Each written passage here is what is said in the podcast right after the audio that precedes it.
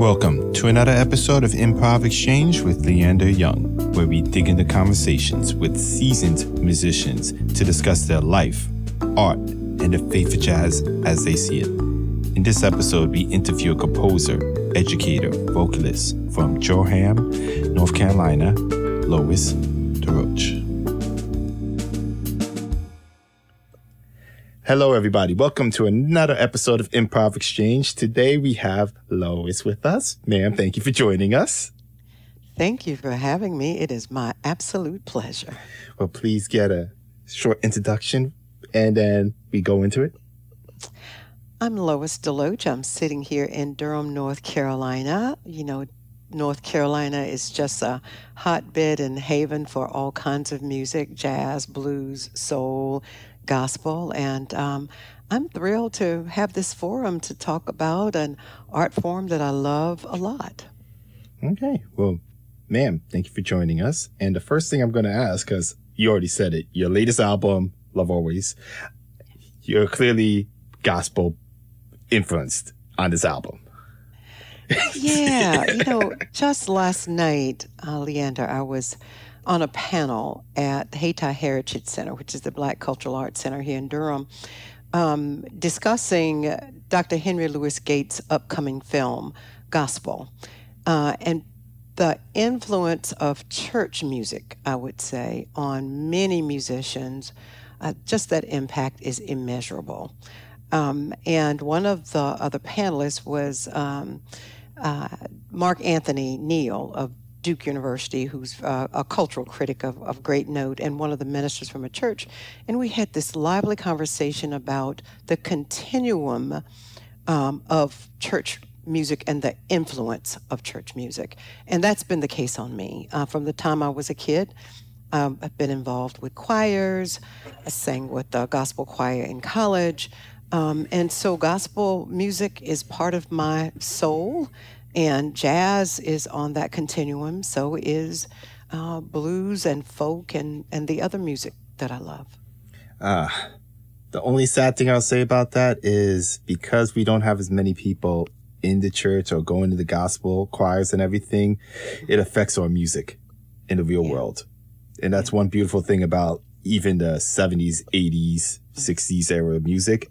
Yeah. All them gained their experience from the church and then yeah. they came into pop, and that's why you hear them um, singing at that type of level. Right. Right. Yeah, I, I would agree with you there. I think there is something about, and I will speak for myself. It's the emotion. It's the authenticity. Authenticity. It comes from a place in your spirit and soul that cannot be replicated or duplicated. For example, last night the choir, gospel choir from the local university, HBCU, North Carolina Central University, before the panel, they sang three songs. Absolutely. Man, if everybody was clapping and joining in, it, it's just something that you cannot replicate without being in that space. Um, so much of it uh, is within the walls and within your heart and soul. Okay. Something I have to ask you since you are really into HBCUs, okay? How come we don't see any more groups really coming from there? We had the Blackbyrds from the 70s come from the Action oh, university. Yeah. Fact, we had Boyz II Men come from the groups over there.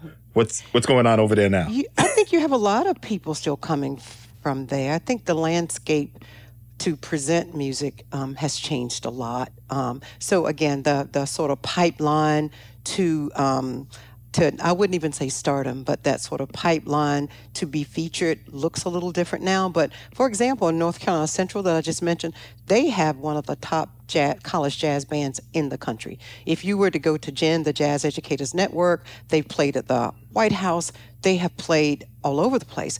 It's just an outstanding, and I think a number of the uh, pl- the musicians are now moving into different spaces and perhaps not starting their own groups the way they maybe did before. But um, honestly, I can't answer that question succinctly. But I will tell you that the talent is there, the passion is there, and the schools are still producing outstanding musicians.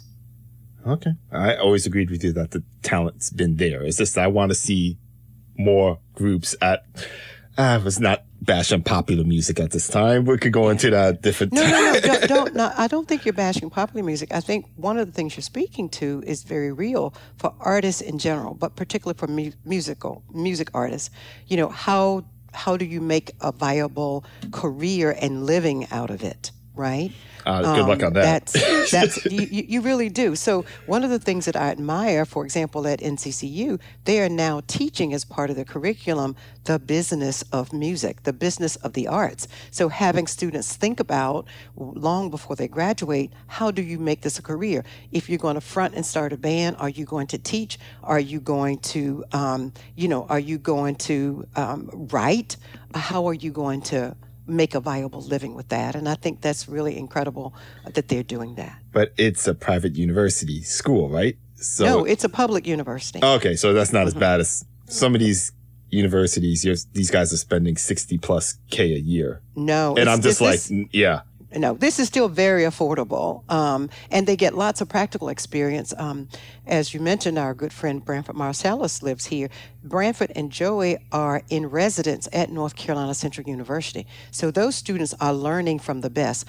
You know, you name it all, you know, whether it's the Heath brothers who were there, who were old school, you have, you know, Javon Jackson, who was just there, you have all kinds of artists who are coming and the students have opportunities to actually play with these uh, folks who are professionals.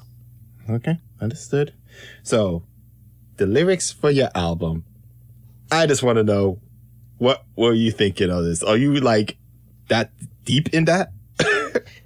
Very deep in that. So, thank you so much. I um the recording is called Love Always and uh, it is dedicated to my beloved late parents, Walter and Rosa May Deloatch. My father died in December of 2022 at the age of 98 years young. Um, and his passing marked the end of an era in my family. Uh, I am now one of the elders. I get to be the storyteller and the griot now. So the, the, the recording is a collection of what I would say would be uh, memories. Um, it's inspiration from them. For example, the first, um, and from my parents and my family, the first tune is called Occasional Brilliance. And um, the first line of that song, it says, It's later than you think. And that's a line from my Aunt May, who died at 101. And she would admonish all of the young people in the family. It's later than you think. Life is short, time is fleeting. Get your stuff together and get your house in order, right? Uh, for my tune, though, the lyrics speak to the times. We do so little with all we have and what we know. We're always on the brink of disaster, man made or natural. Slowly we're sinking, not thinking, not caring, not sharing, no self control. Deeper and deeper we spiral our survival is constantly fragile. And I, I point that out, Leander, to say we can do better. When we know better, we can do better. Um, and I think we can. Okay. No, I agree with that. I agree with the message for the whole album. I agree with the spiritual stuff. It's just the only thing I was just curious about in just mm terms of the album is like, oh. was your, was your grandfather an actual descendant of the slavery trade? Oh yes, my, okay. My, uh, yes, my um, my the land on which my family's home sits right now.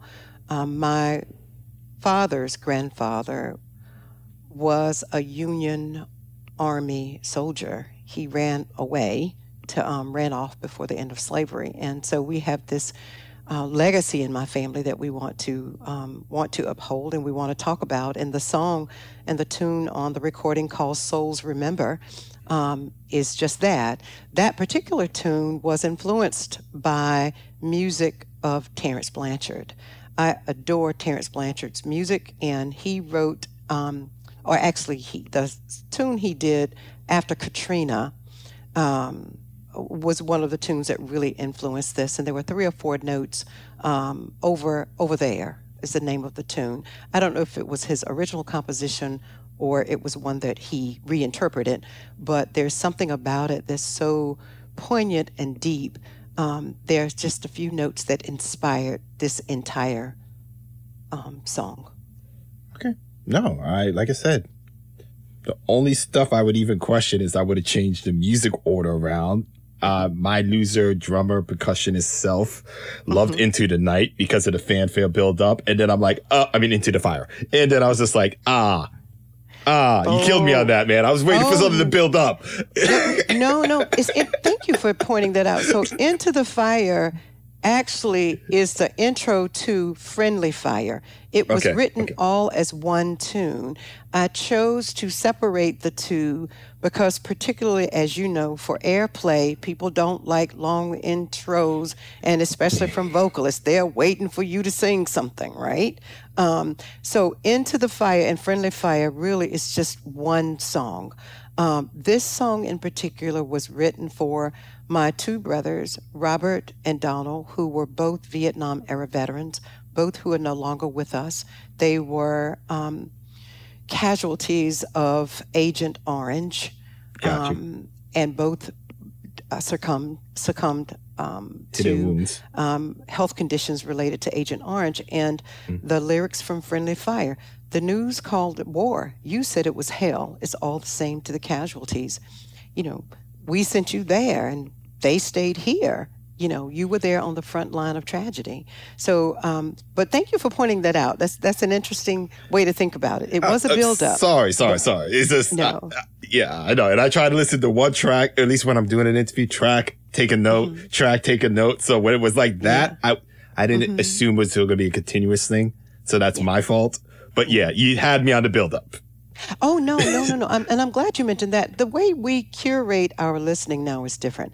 Uh, particularly when I'm listening to new artists, sometimes I'll put it on shuffle and I don't listen to it in the order in which it's on the recording. But as you probably know, having listened to lots of recordings. Um, Often for the first listen, though, I will listen continuously because most artists have put some thought into the order of the songs that they present. I mean, I'm just glad it's a full album because that's starting to be a dying thing also in our field. Mm-hmm. But I understand why. Yeah. It costs too much money. And then a lot of times, most of the time, you're not really getting the money back. And Right. you mentioned the airplay part. I kind of hate that about our stations because mm-hmm. they're less and less jazz stations now.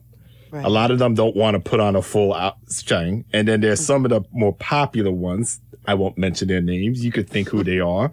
It's like, I didn't turn on a jazz station to hear you talk. Yeah. I wanted to Yeah. hear the music. so, it, so I love that comment also because my husband and I co-hosted a jazz radio show for prob- almost four years on our local station here. It's um, affiliated with the university, with NCCU, the HBCU. It's WNCU 90.7 FM, and we hosted a Sunday uh, show from four to six p.m. No, from 6 to 9, Sunday evening classics. And we played a lot of classic jazz, but we also introduced some new artists. And you're absolutely right. When we put our show together, we kept the commentary to a minimum for that very reason. And at least thank you for throwing some modern people in there because, mm-hmm. dude, I get it. I love Coltrane. I love Miles, but mm-hmm. they both passed before I was born. Mm-hmm. So it's like, you're not helping us here. And Oh, I I, say, I could uh, go deeper into that and I can No, no, mention no. your friend, but no, no, no. I think my only pushback there would be balance because I also think when you are pairing the Coltrane um, with a Kenny Garrett, no, I understand that. If yes. you, right, or if you're pair, or if you're pairing um, McCoy Tyner, you know, who again has North Carolina roots, um, with um, you know whomever, you know, you, you want Robert Glasper or whomever, right? It's good to be able to talk about and give a little context so that new listeners appreciate where that music came from. I understand that. But what I mean is like kind of blue. Mm-hmm. Do I really need to hear that? I'll just say on a six hour fix. Do I have to hear a track from that album at least every show? No. Why? I would agree with you, and some and some would arguably say I had uh, one really close friend who was a mentor to me and has now passed away. he, he, his big argument was with the stations and also the record companies because they don't have to negotiate with dead musicians, right? They can just, you know, um, use their material any way they want and don't have to pay them. No, I understand and, you know, so um, no, I, I don't disagree with you there that uh, we really should have more focus on contemporary artists and by artists who are making music now and who are building reputations now. And to build on what we were talking about before, so we got Branford Marsalis, and he did one of my favorite projects ever, Buckshot LeFonque. now, I want you to think of how many people we lost because the jazz community exercised that, like didn't want to talk about that, didn't want to promote that, and nothing. All the artists that are big right now that could have been featured on a jazz track and then got more people into our space. Um, well, I think with that comment, I think without understanding the context of why and how decisions get made, um, it's hard to let me just say I won't judge that. Uh, and no, to okay. your point, you were making you know just no, uh, I want to hear your point. uh, a, a, statement. I think you're all artists are always navigating um, these spaces between my passion and my talent uh, and what I really want to do. And for some, and frankly, that's one of the reasons why I'm very happy to have remained an independent artist for 30 years, because I can get to select and choose whatever I have want to put on this recording. Um, you know, in, in in this with this particular case, I was thrilled to have Ernest Turner, the pianist, who's a seasoned, wonderful, emerging musician, arranger. He's phenomenal. I entrusted him to be the producer because I knew I needed to get out of my way and out of my head. And he has talent and skill beyond um, beyond my own in terms of helping me bring some of these ideas to fruition and bringing the project to fruition. But at the end of the day, you know, pretty much it was within my control. Mm-hmm. Um, I say that because I'm not saying that you're completely beholden to a record company or to a manager, but uh, if you have other constraints or restraints on what you are putting out into the marketplace, um, there may be decision makers beyond what you and I see. And even in the context, um, I can speak from a personal perspective. Uh, one of two of the early recordings that I did, I love them. Uh, some of the music, I, I hear it now. I don't say that I cringe, but would I have put it out now? Probably not. Um, no, so no, no, no, no, no. You got to answer that. What were the cringe parts about it? I, I just got to uh, know. no, I think I would have gone back in and refined it a little bit more. Ser- seriously, or I would have. Um, um, I'm thinking um, there are a couple of instrumentals because I like doing. I'm I'm a writer at heart. I am feel so fortunate and blessed that I have a voice and I can sing. But my goal with my music has always been songwriting and storytelling. Uh, and so I get to do that as a vocalist. Um, but in my heart, I can just sit in the room and write. Uh, and hopefully, one of these days, someone else will want to do something with these songs. Um, but I look, I think back to my first CD, um, which was called Sunrise. Uh, in 1999, I think it was. Uh, there are a couple of, and in fact, Tom Browne, the the trumpeter Tom Browne, funking for Jamaica, Tom Browne's on that recording. Uh, beautiful job uh, on it, but there are one or two of the tunes that I would have um, not released in their current form, um, and and it wasn't the musicians, it was my, they weren't developed to the point that I would like them listening to them now. No, I understand so that that's part. another reason okay. why you know I go into my non-judgmental space when people make statements because you can't get inside their hearts and brains and figure out why they feel that way. No, I understand that thing. I was just saying, as I tease it in other people's stuff before, I'm like, if you are a jazz artist and you're able to get Drake on a track, and I know some people listening to this is like cringing right now that I just said that, but I'm just saying you open the billboard space. Right now, a lot of us Okay. The only person no, who made I, Billboard right now is right. a right. girl from Iceland and Andre mm-hmm. 3000. And that's a whole other thing right now. yeah, no, I, I love I, I I I understand what you're saying, and the idea of particular collaborations and moving across um, quote unquote genres. Mm-hmm. You know, mm-hmm. not compartmentalizing music because good music is good music. We grew up listening to country music. Um, my brothers had and, and sister older sister they had a, a soul rock band. I cut my teeth on Jimi Hendrix, Buddy Miles, um, uh, this broad range of music. So we heard everything. And when I listened to uh, groups that I love, like War, you know, from the uh, from the '70s, they had jazz, they had um, all types of music involved there. So uh, I understand what you're saying about Drake being on a track, but my question would be, as long as a true collaboration and both artists feel like their um, aesthetics are being represented fully. Um, why not give it a shot? No, I say give it a shot. And right now, the main person doing that is Robert Glasper. Mm-hmm. Yes. Yeah. And some of his, I don't want to say remixes, but his versions of popular songs, millions of views on YouTube and everything. Mm-hmm. But yeah. once again, the yeah. jazz community is kind of split on him. Well, well, well. See, this is the thing, and and even when you say the jazz community, uh, uh, I, I, I, it's interesting how relationships and partnerships get formed. I was very fortunate that in the mid '90s, late '90s, when I was involved with IAJE, the International Association of Jazz Educators, I got to meet again my mentor Donald Mead, and we started this little legacy society in his name because you know, we were sitting out in the lobby. He introduced me to Ray Brown, right? The great bassist Ray yes. Brown. He introduced me to um, uh, Diana Krall. You know, he introduced me to these people. And so I got to meet people because of him.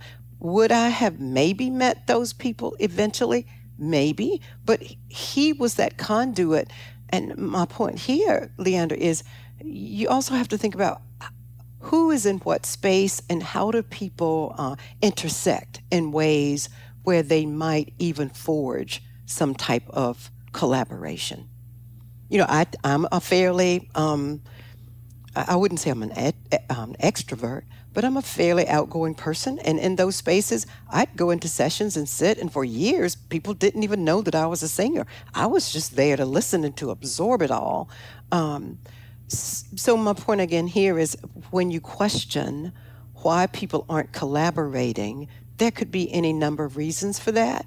But I'm like you, I hope that folks are open to it and are proactively um, thinking about it. Yeah, uh, but I'm pretty sure I don't know how deep you go into the jazz community. There's some cringe introverted conversations that are going on behind the scenes. yeah. yeah. Yeah. And I'm not gonna go into that, but but and I and I will say I do not consider myself to be an insider, um, other than I have some strong personal relationships that I really value. So I don't get into the politics of of a lot of things. I mean, I get into the politics of it because it's a dying well, field. So here we are yeah. trying to keep no, it alive. No, no, no, no and I got a whole subsection of people. No, I'm, I'm, I'm, I'm glad you do. No, I'm, I'm really glad that you do. That means that you're passionate about it and you really care about it. And that was what I wanted to ask you when we were coming on.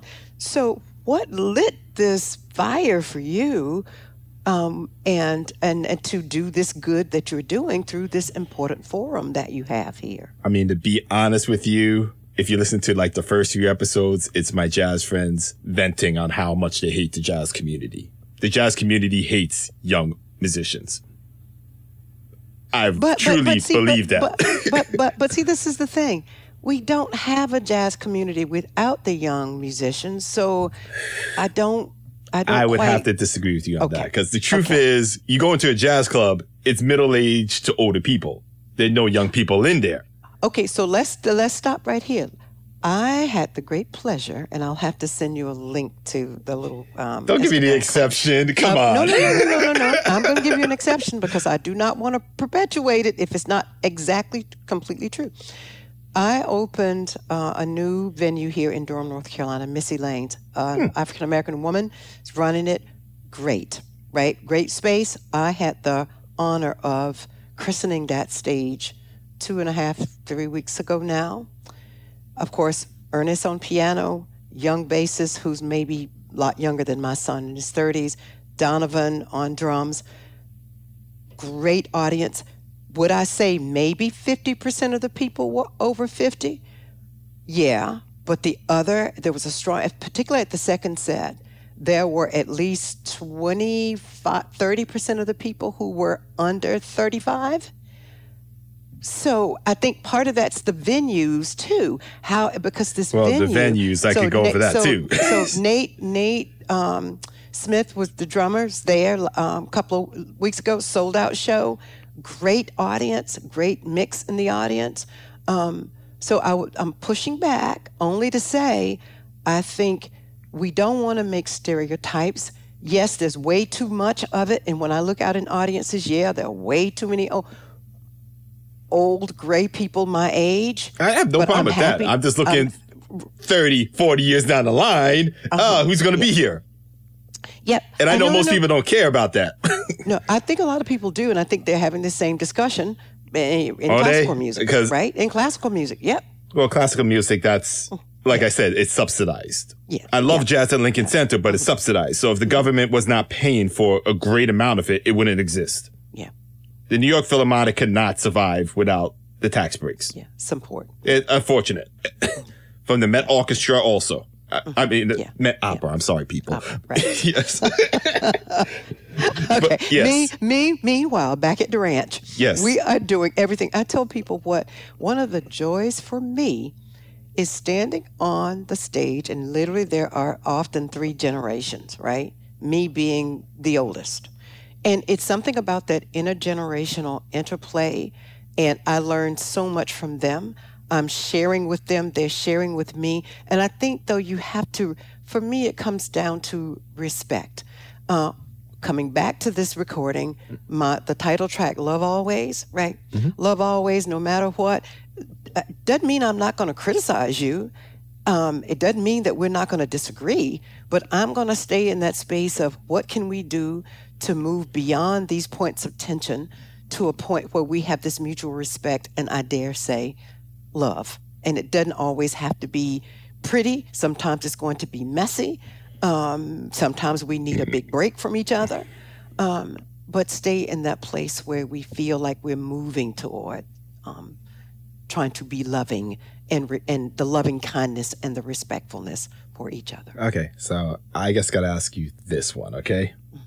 So the biggest person that the public, we're not just talking the jazz community, labels as jazz right now is a girl from Iceland. Okay. This girl has more streams than John Coltrane and Miles Davis combined times 3 Why is everyone exercising this girl? Why is our best artist not playing with this girl? She clearly has the fan base of middle school to college. Mm-hmm. Mm-hmm. Well, okay, that's want to know the opinion on that. I I am not embarrassed to say I don't know. I would think that I, I would think that there have been people who have reached out to her uh, or that she is reaching out to. You know, it takes time. Again, there may already be some things in the works that we don't know about or haven't seen yet. Um, part of it too is let's just face it, particularly in America, you know, we ha- we have a type that um, you know we we we do we we we we have we have a type that and that we want to gravitate toward um, whether it's jazz singers or, you know, and I'm so happy for Taylor Swift's success, but, you know, come on. I mean, that's in, in America, that's what we do. Uh, I don't want to say anything about this young woman. Again, I'm happy for her success. I don't know a whole lot about her. I'm sure that she's talented. Why others aren't looking to work with her, I, I can't speak to that, Leander. I really okay. can't. But that's just my whole thing on like the jazz community, like not utilizing the beauty of something that could grow into something bigger. Mm-hmm. And, she, and there she may sold be out the Vanguard like four nights in less Mm-hmm. than like five minutes. Now we know the Vanguard ain't really big, but it's Right. one of the pinnacle spots in the jazz community. So Yeah. yeah, that's what I mean when I say Yeah. people don't like young jazz artists. And but this is the thing too. I think that um, just from what I have heard and read, I think that um, that she seems to have a spirit of someone who wants to, who is respectful of jazz, wants to fully embrace it. Um, so let's hope that there will be some collaborations coming really soon, and and some ways that that the jazz community writ large can leverage um, this notoriety and the highlighting of jazz. But that's another argument right there. What is jazz and what is not jazz, right? No, that's I, I'm a big person on that. Questions, right? So I understand there's traditional jazz, there's more contemporary jazz, folk jazz, free jazz. We could go on the whole thing. But what I'm saying is like when I pick up Downbeat magazine, it's like every year it gets thinner and thinner and thinner and thinner. But did, this is the thing. But let's just be realistic. Most print publications have gone out of business. Period. So the fact that they're even still sending it in the mail, we, I'm happy to see it when I get it. Local newspapers have all gone under. It, it's the it's the swift change in um, in media. Okay. Period. But let's go. Okay, So- I agree with you that part. Sports Illustrated just went under. But what I mean by so if Downbeat goes down, what else do we really have as a jazz community? There's no jazz site. Right. When we go on the streaming thing, we don't get streams, we don't get promotion. Right. So in the same in the same way that it's sort of been this um, deconstruction of whether it's the music industry or whether it's media in general. You know, somebody was saying the other day, I don't know where to look for shows. Somebody said, "Oh, it's streaming on Apple or it's streaming here or there." Where it used to be, you knew where to go. I think it's the same way in the music industry, and and and and as and jazz too is similar. Where do you go? JazzTimes, no, you know, it, a lot of these places that were the um, you know the the sort of um, beacons uh, as I was coming up, they no longer exist in that way. So even more important that you are doing the kind of work that you are doing. Okay. Thank you, but Not the answer you want to hear. No, no, not not the that. answer that It's you just want to hear, but people were listening when we were ranting and beating up on jazz, and I'm like, yeah, let me take this a little bit more serious. But yes, that's pretty much a short story, and my engineer's awesome. yeah, yeah, yeah. And I really do think um, it's hard to wrap your head around the pace of change in certain industries, in just a lot of industries now. Um, I am saddened that we don't really have a, a local public, uh, a, a local newspaper here, really anymore. I mean, it's so it's I that understand that. pace of change in in every area of our lives. But I think uh, when you have a platform like the one you have, um, when you find that there are spaces and places that you can support or collaborate with, and maybe this you- combined with something else will then become the place to go to understand what's going on in the jazz. If jazz. the show was to even grow that big, Mm. it would always be a jazz based show. I would have other artists on all the time from other genres. But Mm-hmm. like I was saying before, some of the hardest people to get on the show are jazz artists. Mm-hmm. And I'm like, being real, I mean, cause I'm still in this scene. I'm like, my man, you're not that busy. Yeah. I, okay, I'm sorry. If you don't have a schedule like Wynton, if you don't have a schedule like No, Robert but I- but I would, like, but come on. would, pu- uh, let me push back on that too. okay, go. we just talked about everybody is having to make the ends meet, right? Uh, you are an artist, it's true, but uh, I'll give you an example.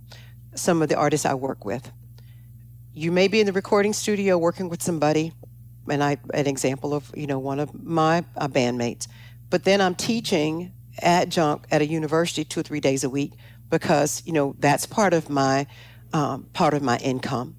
So teaching two or three days a week means I have students and I have some private students I have to teach. Then if I'm a, pa- a person who is married with a family, I you know, it- understand all of it's- it's- that. it's- it does build under- up.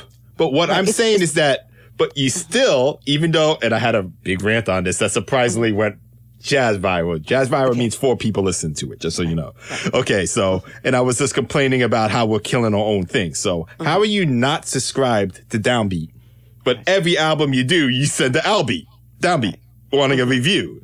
So right. when it comes to this, yeah. it's like, how are you not putting yourself out and not promoting your product, right, but expect right. people to magically find it and listen to it.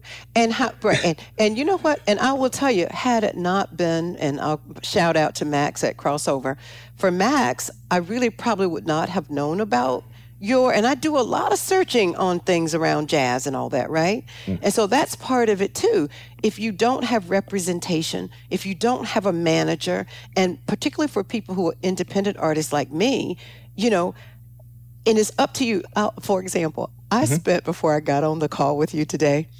Um, I pride myself on trying to stay up to date on whether it's technology and other things and being fairly self sufficient. So I'd spend an hour and a half trying to figure out how to get um, a sound clip be- behind a little um, video promo that I want to do for the CD. Yeah, I have somebody who can do it for me. I'll, I'll hand it off to him. But my, my point is that that was an hour of my time right there because I'm a self-contained unit, right? Yes, yes. So, and if I, fortunately, I don't have a gig tonight, but if I did, that means I got to show up for 3:30 for the rehearsal. I'm not in any way um, complaining. I have a wonderful existence and a wonderful life, uh, and I'm not an artist who is working all the time. Uh, who at the pace that some other artists are. So all I'm saying, Leander, is give people a little grace, continue to push and press, and ask the question where are people getting their information, right? Uh-huh. Where are they getting information? My, for, again, a couple of people. Where are jazz mentioned. people getting their information? Right. Where I, are they getting their information? Honestly, I think they have their little click in circles and they just pass it around. Because I don't see that as a true pipeline. There's some okay. people who have that big of a presence and a following, like mm-hmm. four of us in the whole community. Mm-hmm. And I'm mm-hmm. talking players. Right. The right. rest of them are just there. So let me ask you this. So yes. when you think about organizations and institutions that you are affiliated with, mm-hmm. um, for example, um, what you do here is educational. It really is. It's highlighting artists. It's culturally important, right? Are you a member of JEN, of the Jazz Educators Network? No. Okay, 50 bucks. Join, please. no, I'm very serious. I'm going to write you, it down right now, are, okay? Right, it's J E N, Jazz Educators Network, right? Mm-hmm. Join. That's where you should be when they have their conference and stuff to actually meet people in person. They can meet you. You can do you should have a panel. You should. You should. A panel's anybody, cringe, man. No, no, no, no. listen to me. Hear me out. You like they tried to have it the panels over here. I think I forgot what it was. It was Jazz. Ah, no, but, it was Jazz Network is, here. They had it in. No, no. Okay. This is what I'm saying. When you're part of these big conferences, that they are set up to do these things, and they can give you the infrastructure to make it easy. They're basically saying, for example, to somebody, Leander, you you you submit an idea. I really want to have a. Uh, I want to host a panel around. Um, uh, collaborations and partnerships to elevate, you know, um, jazz, whatever you want to name, whatever it could be, right? Okay. So what I'm saying is you have thousands of people there, young people, working musicians. If you look at the lineup of people who were there, John Clayton, everybody's there, right? Yes, ma'am. So, and, and a division of that is the African American Jazz Caucus. And uh, my friend, Dr. Trineice Robinson Martin, heads the African American Jazz Caucus those are the kinds of forums. I'm not saying that they solve all the problems. I know, I understand. But at least they are. They, at least they are forums to have the kinds of conversations with people. I think who you would get a lot of support. Well, to defense, I will join this. There is a nice lady from Germany that been inviting me to come to theirs, so that is true. But there used to be a jazz thing called Jazz Connect, and it was yeah. just cringe on cringe on cringe. I went one year and I was just like, yeah. And there was a panel of just radio people. Mm-hmm. And they were talking about this and this and this. And I was literally the youngest person there. Mm-hmm. And I said, when are you going to start playing people under 30 on your tracks, on your stations? Mm-hmm. Right. And they were so proud to say, well, we don't really know many. And I was just like, okay, I'm done. So look, so this is the um, thing. When we finish this call and when you have time, just poke around the JEN site. And the great thing about that is you have the ear and audience of the young people coming up, right? These are the ki- this is who this is for. This is these it's for the folks that we just talked about when you talked about why aren't there we playing more music and things like that. So anyway, it's it's at least one forum that I think you can connect with, and you would have a lot of like-minded folks there. Um, But I also try to tell them point blank some of the hard truth that they don't want to hear. Like, No, no, no. do you really You want to have- go to a conservatory? Because No, I, no, I, tell you them, you have people there who will agree with you. I'm telling you. Okay. There are people from lots of different camps there. Whether you want to go through an HBCU program, whether you want to go, they have community college programs, whether you want to do independently. There are all kinds of people there because education is a is a very broad um, tent, right? So learning, let's put it that way. It's about learning. And anyway. So, Okay, no, no, no. I, I appreciate the rant. Like I said, I learn from people too, and I tell people point. There are people who came out here and checked me hard. Like they just Mm-hmm. Beat me up on the interview. I could tell you their names after. Like one of them, I'm just like, "Yo, you're kicking my butt here." And but but you know what? But that in itself, I think, is really good, and I admire the fact that um, you allow that kind of space, and that's the kind of exchange that we ought to be having. I don't know everything. I never will. I, as I'm growing and learning in my art, in my life. I mean, I'm the seventh of ten children. So I tell people all the time, you can't hurt my feelings. You cannot call me any name I have not been called. You know, I'm the peacemaker. I'm the compromiser. I, but I, that's a place that I want to, I want to, uh, space I want to hold. It has meant the world to me to get pushback from people and get other people's opinions about things, whether you want it or not. So I embrace that. Am I going to agree with everything that you say? Probably not. But when I leave a conversation, I've already I've learned a lot from you here, and I appreciate this. Okay. Well, one other thing I also say to people is because first of all, one of seven. I mean, you're seventh of ten. Yes. Well, there's a lot of stuff that Mm-hmm. my older siblings introduced me to. So you have a lot of people in my generation who don't really have kids. Yes. That's So they don't, they're not introduced to stuff. right. Another reason why it's not growing. It's not growing. And um, I referenced earlier, you know, growing up because, see, you know, again, I had brothers who were uh, over in Vietnam, and you know, and um, you know, we listened to all kinds of music that they liked. We had soul music, we had gospel music, we had all kinds of music, you know, um, in in the house all the time. You know, my brother when he moved to D.C., my birthday present was always an album. You know, I remember when the Brothers Johnson's first album first came out, and I loved that because it was produced by Quincy Jones, so it had that little jazz edge to it, right? Uh, my he bought me. Uh, Donald was his name. Uh, it was a George Benson. So George Benson was like a gateway to me to really straight ahead jazz because I love George Benson so much. It's like, let me listen to the other stuff. And of course, you know, his early work was straight ahead jazz. And where did he make his money? That's what I tease people on. Yeah, So yeah. maybe he was onto something. I'm just saying. And- Grover yeah, Washington and- Jr. Grover Washington Jr. was. I think he, that's what he was. Oh, yeah. I just Mr. think Magic. a Right? lot of Mr. us Magic, didn't- Grover Washington, Roy Ayers. Bob um, James. you know, I think a lot of the- Mm-hmm. them were pushing it, and guess what? They got the backlash. And as somebody pointed out way earlier when I just started, like Herbie Hancock's Sunshine album. Oh, yeah. Oh, Downbeat beat up on that, and I'm like, really? But you know Really? what? But maybe I should say this. And and how does Downbeat get to decide what is acceptable and what is not? Because I mean, that's the jazz magazine mecca. I, I It is. understand that. That's why we need more, more um, legitimate, um, quote unquote, forums, and not rely on that. What was the story that just came out? Uh, not just came out, but with Rolling Stone and how you know they never wanted to feature. You know, black people were never worthy of having a real story unless you were with somebody else. You you didn't have their mm-hmm. blessing. that was It's that MTV kind- also. Come it's on. that it's right, right. It's that kind of madness. And now we're in an age and a time where, like our conversation, you can produce high quality things. We need to do more of that. and not rely on the gatekeepers to sanction something that they don't understand. I'll never forget, I did a, a concert and I always include, uh, nearly always include spirituals or, or um, spiritual music in my performance.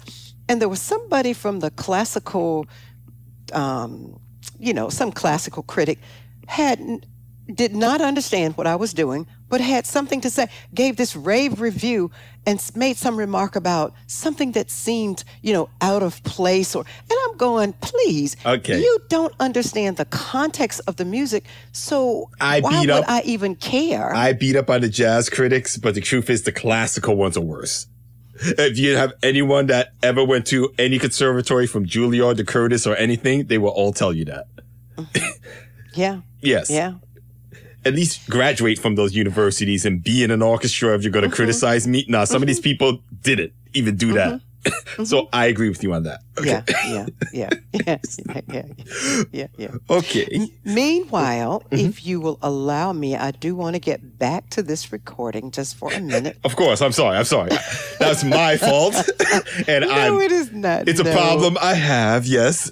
we go No, off sometimes. It is not a problem. I, lo- I, I, I love your um, your spirit, man. I really do. Um, so I'm hoping that, as I said to Max, um, I wanted to get out into the world for a lot of reasons. Uh, one, because I think it's at a level of quality that a lot of people will really appreciate and connect with. Um, when I think about the breadth of the stories, for example, 40 First Cousins, I mentioned I was seven of 10 children. I literally grew up with 40 plus first cousins. And I did a lot of writing, you know, during the pandemic. And this one song was written for my cousin Barbara, who was an early casualty of COVID. That classic story, her daughter dropped her off at the hospital, never saw her alive again because this was early 2020 understand. pre vaccines. Uh, and this one was for Barbara and is reminiscent of our childhood in a rural area. It starts with We worked in the fields, walked long country roads, pumped the water from the wells. You know, it's about that type of um, youth that I'm so deeply proud of and that made me who I am today. And to be able to convey that and knowing that it's personal, but it's also universal, um, and hopefully will provoke other people to think about um, what is and was important to them and the people who were and are important to them. So um, um, that's what my hope is with this project is that people will connect with it, um, one song, two songs, several songs, um, and maybe it will trigger them to to document uh, something in their lives. I do view my music as documentary art. Uh, that's the space and place I am in my life right now. Okay. Well, like I said, it's not really much I could say bad about the album if that's what you're waiting for. It's not one of those. Now, I had some that came on and I was just like, yeah, I didn't really feel it. but yes, I did like it. Okay. Yeah, good, good. No, no, no. And I didn't say that to, you know, to um, to wonder whether or not you liked it. I just wanted to convey the spirit in which it was given. Uh, and that's who I am as a person and who I am as an artist. I'll give you what's in my heart and I'll leave it there. If you accept it and take it and find something useful in it, then that's great. If you don't, then that's your personal choice. My feelings are not hurt. Okay. So another question I was going to ask off this. Since we don't really have as many albums like this right now, why do you think that is? You referenced it earlier in our conversation to um, produce a high quality recording um, may not be as expensive as it used to be, but is still very expensive. Uh, in terms of dollars, time, energy, it, it takes a lot. Uh, and particularly now, the way music is consumed, most people are literally almost having to give away the music and making their, many of my artist friends rather, and making their living in um, on live concerts or things related to the music. So that would be the first thing. The second is that I think our attention spans are getting shorter and shorter, particularly in this country. people don't want to sit down and listen to a whole album. My husband and I still do. We still have physical CDs, But right? that's a- and that's yeah. why I print it. I will. We will put six or seven in the uh, CD uh, in the player, and just listen to them. Whatever pops up, it's a great surprise, and you listen to the entire CD. Um, so I think those are there. There's several reasons for that, but I think the, the, the main two are it's expensive to do, and what is your goal in doing it? As I said, for me, my music is documentary art, and I wanted to document these songs and these stories and document it in this way. For some musicians who are even earlier in their careers, are some who are not as interested in you know, in documenting it in that way and sharing it that way. You know, I understand why people are doing EPs or just, you know, one thing at a time to see if it's going to have an audience before they invest their time in doing a full album. D- does that make sense to you? I mean, No, I, I agree on that. I just mm-hmm. think that I, I think the whole, I don't want to say, but the whole experience of just sitting down and enjoying an album, that's long gone. yeah. Yes. There's there, there's still people who you know who do, um, and usually that's again in the privacy of your own home or if you're hosting a party or something Well, like even that. Even then, they're not gonna do like I don't know how deep you are in just the sound experience, but if you Oh, get I am. okay, so if you got title and you have like the 360 surround sound or you have the Right. Dolby I'm an speakers and audiophile, yeah. okay, you're you're about that. okay, yeah. no one's really spending money on that anymore. Although, but but there are other alternatives too. For example, I have uh, you know uh, some Bose headphones that are just amazing, right? So for me, yep. So for me, that that experience is uh, is equivalent to um, you know, back in the day when I would put on my albums, drop that album, put that needle down, hear that wax, I still love that. But now the convenience of listening to it, if I'm sitting in an airport for two hours, I can listen. No, no, I agree with you. The headphones are great, but I have this friend, and this guy's loaded. This guy has like an eighty thousand dollars system. Mm-hmm. And if you hear that, first of all, as much as I love vinyl, it can't compete Mm-hmm. with the digital aspect. But it's just like, I don't see people even with money like that willing to invest or spend Mm-hmm. So- that much so- on that. So my pushback there uh, is Yes. that see we we are assuming we really have no way of knowing whether or not people are listening to you know songs in sequence the way they used to because it's so much more of a personal experience now because of technology and everything else. It's so much more of a, tech a personal experience. Not to say it's the same but often when i'm working or doing something there's music on or i'll even say hey i can't say L A L E X right now because it'll come on in the background. Yes, um, you know to play uh whatever you know or shuffle songs by and i will listen to for example the other day i wanted to hear earth wind and fire I'm in the house doing stuff for four hours, and it did it. Al- I had it play on Amazon Music hour by hour, full albums, right? Mm-hmm. So they may not be. It may not appear that it's being consumed the same way, and you're probably right. But my point is, we don't know for sure. That's an interesting question. I mean, I don't know every single person in the world, so you're 100% right. I'm just saying, if we're comparing it to the scale of 1980, mm-hmm. even 1990, even before Napster, it's nowhere uh-huh. near what it was before. Oh, The right. digital era, which, once again, record labels couldn't compete or drop the ball on that greatly, Right. just just changed the whole industry. But there's so much more of it, though, too. But think about it. That's you good and bad. Can produce. It's good and bad. I agree because quality is for me. It's about quantity and not quality. Um, you know, and you can have a home set up now, and you know, it's you know, back in the day, Prince was talented when he did it, right? When Prince put together. But now, anybody who wants to call themselves a musician can produce something, splice, dice. There you go. You can put it up. Get so it. There's this whole range of to choose from as opposed to back in the day when you really did rely on record companies and particular structures and systems to to offer you music. Okay, that's fair, but I disagree on that, but that'll be another 20 minutes deep rant that we're not trying to do on I your love episode. your disagreement. I, No, love I your agree with your stuff. It's just that I'm just like, do, how far do you want to go down the rabbit hole? So, so it's funny, you, uh, Leander. My friends, and I don't think you'll be surprised after this conversation. Um, one woman said, "You're a glass half full kind of gal, aren't you?" and I am. It's just who I am. It's not that I don't see the reality of things, and I, you know, I, you know, I see things as they are. But for me personally, I really often have to say, am I seeing the full picture? Right? Is there something here that I'm not seeing? Is my opinion of this biased in some way?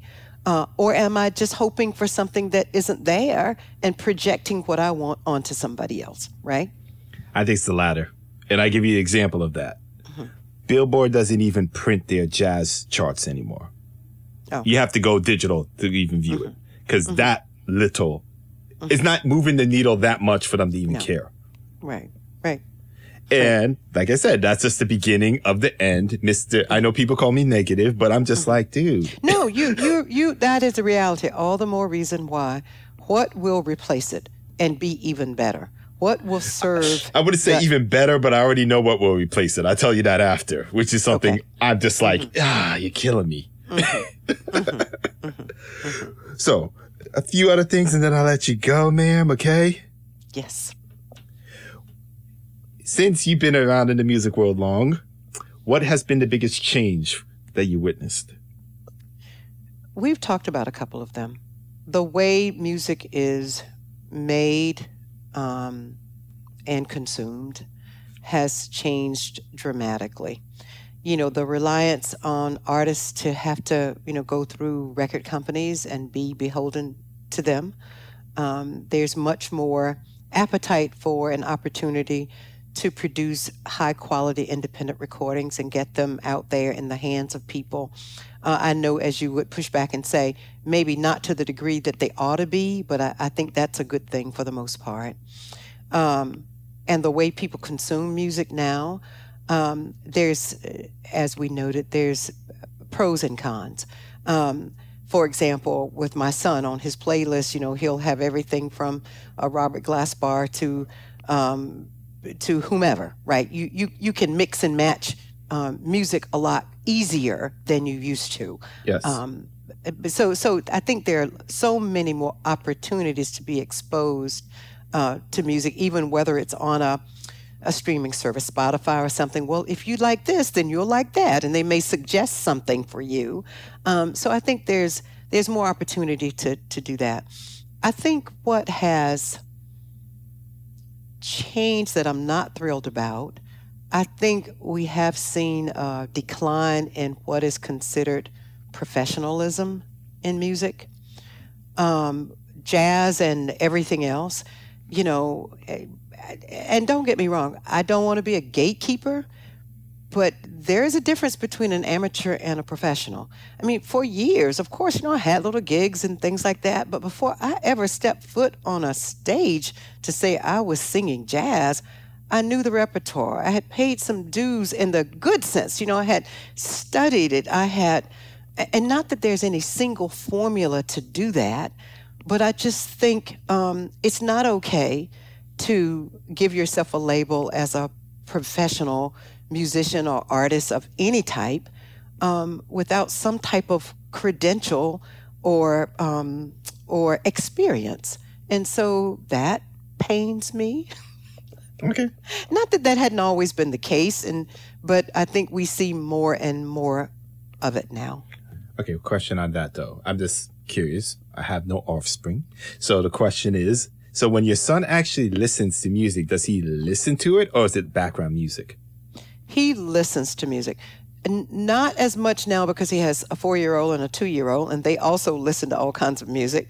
Um, but he genuinely listens because you know he you know he's turned me on to some artists and um, I think some years ago, I think it was Snarky Puppy or somebody he was listening to, and he really, you know, he he that it, it, it, was it popped up on his playlist, and he's like, "Have you heard of this? Bub? Have you heard this group? You know, whatever."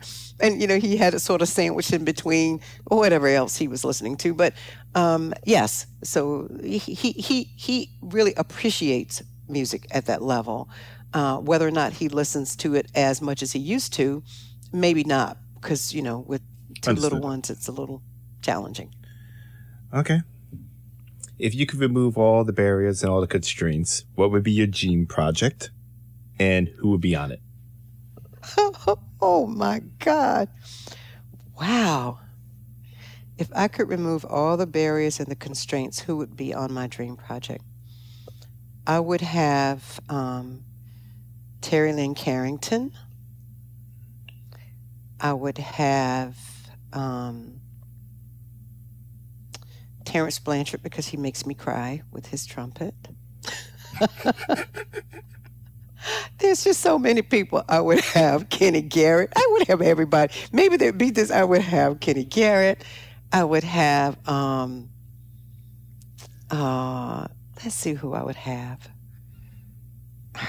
That's a tough one. Uh, there's so many. Um, there's so many. It'd be a Lois and Friends album. Yes, it really would be a Friends. And we would, and depending on the song, we mix and match people together and we do a lot of just improvisational stuff. Somebody would start a groove and, you know, then somebody else would, and then I put a little lyric on top maybe, or uh, may not even say anything. I would just, you know, I'd just sit back and let them do their thing. So, um, there, okay. there, there, are a lot of folks.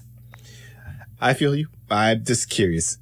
Mm-hmm. Oh, the other one is, even though I'm pretty sure I know the answer in your case, if you could turn back time and talk to 18 year old self, would you talk mm-hmm. yourself out of being a musician? No. What I would talk myself into doing is um, immersing in music more intensely. I've always immersed in music, but I was dual career for most of my music career, genuine dual career. So I had another whole life.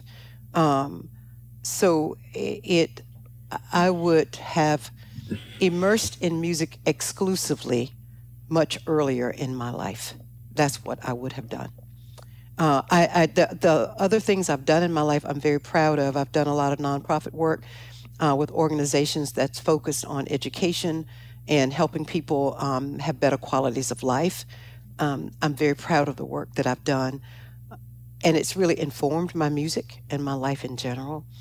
But I probably would have um, moved exclusively into the art realm because I'm so interested in doing more collaborations and partnerships with artists across um, art forms. I've done a lot of work with authors, with you know painters, with other types of with dancers, and those are the types of collaborations I really love and would wish I had more time to do that. Okay, I understand. And just so you know, as I say, there's always someone who comes on and says no. I would tell them not to do it, and they have good reasons, surprisingly at times. Oh yeah. Yes. Yeah.